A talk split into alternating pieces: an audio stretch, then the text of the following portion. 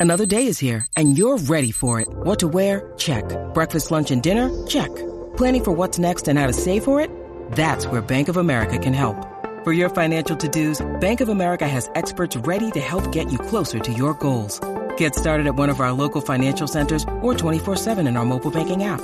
Find a location near you at bankofamerica.com slash talk to us. What would you like the power to do?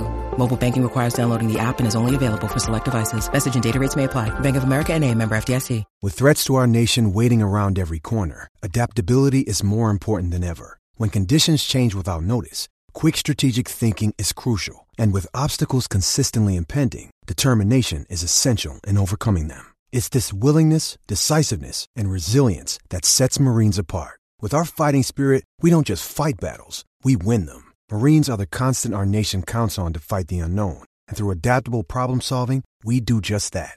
Learn more at marines.com. The big news around yesterday, we woke up yesterday and there was a story in the Herald Sun uh, about the fact that uh, Joel Smith had been uh, cited for trafficking of cocaine. That was always going to be the biggest story. Max Gawn uh, did a um, marketing exercise yesterday with the AFL. He was always going to be asked about this. This is what he had to say about the culture at the football club. I'm incredibly bullish that we've got the right, the right, the right culture. No culture's ever fixed. I know Trac said this heaps. Um, we're always working on it. In terms of the actual drug culture that the expression's been used, I go back to that original comment. And until someone tells me that the hair tests that we have done are proving that we're a drug culture, that's the only marker that we have. So in my 10 years, no one's come and told me that our club has a drug culture. So I'm going to go by that. Melbourne were very keen to put that message out yesterday. Um, I spoke to a number of different people and they were talking about the same thing. And uh, this is the one thing that they can point to when they're talking about their culture, and that mm. is the hair testing that's conducted by the AFL yeah. and where they sit in comparison yeah. to all the other AFL clubs. Yeah. And they are very low on that scale. Yeah. So yeah, for them, right. they're saying, okay, well, that's the best marker that we have. You can have all the conversations around who's doing what, but we are telling you by the hair testing that's conducted by the AFL. We have no control over that. We are submitted to that. We are on the very, very, very low end of the AFL scale. And if they weren't, you would expect that the AFL would be telling them that, hey, this is yeah. telling us. But what they, they, I mean, that's not going to make great reading. What what makes great reading is for people like Campbell Brown to come out and you know, like, quotes and provocative quotes, and mm. th- this is the stuff that Melbourne. that's the world we live in. No, no, no. I was just about to say this is what they've got to put up with mm. because you put yourself in this situation, you open yourself up to everyone who.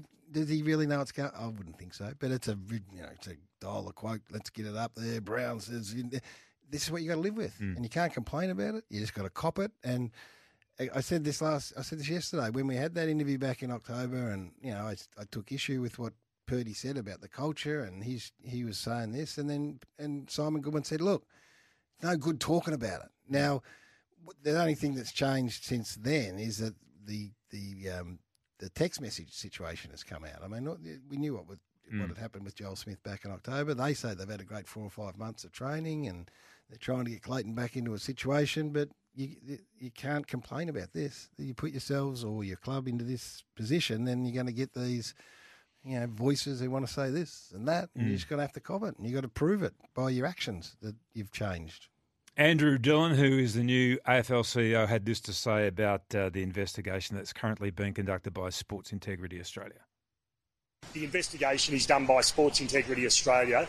The information that they have, it's up to them to decide who they pass it on to. And uh, under the anti-doping code, they provide us, the AFL, with certain information. What they do with that is really uh, their call under their legislation. At the moment, the issues with Sports Integrity Australia, and that process will play out over the coming weeks and months. And, and until that's done, there won't be any parallel investigation. Now, so as a supporter listening to that, all I can say is, or all I can hope and read into it is that if there is a massive issue there, the AFL wouldn't be saying that by by virtue of their testing results. They'd be they wouldn't be saying there's no parallel investigation. No, no. What they're saying is at this stage there's no parallel investigation. Yeah, that's what they're saying. Yeah. yeah. So we'll watch with great interest, but there's no good complaining about it. You've got to cop it, and you've got to prove where you are with it. Uh, Simon is on the line. Morning to you, Simon. Hey, boy. Um, I, I just heard you've got Matty Johns coming up a bit later this hour. Um, he started a podcast with his son Cooper, um, and they interviewed different people. And he interviewed Nathan Cleary, and I got to meet him last year, late last year uh, at a private function, and he is by far and away the most humble bloke.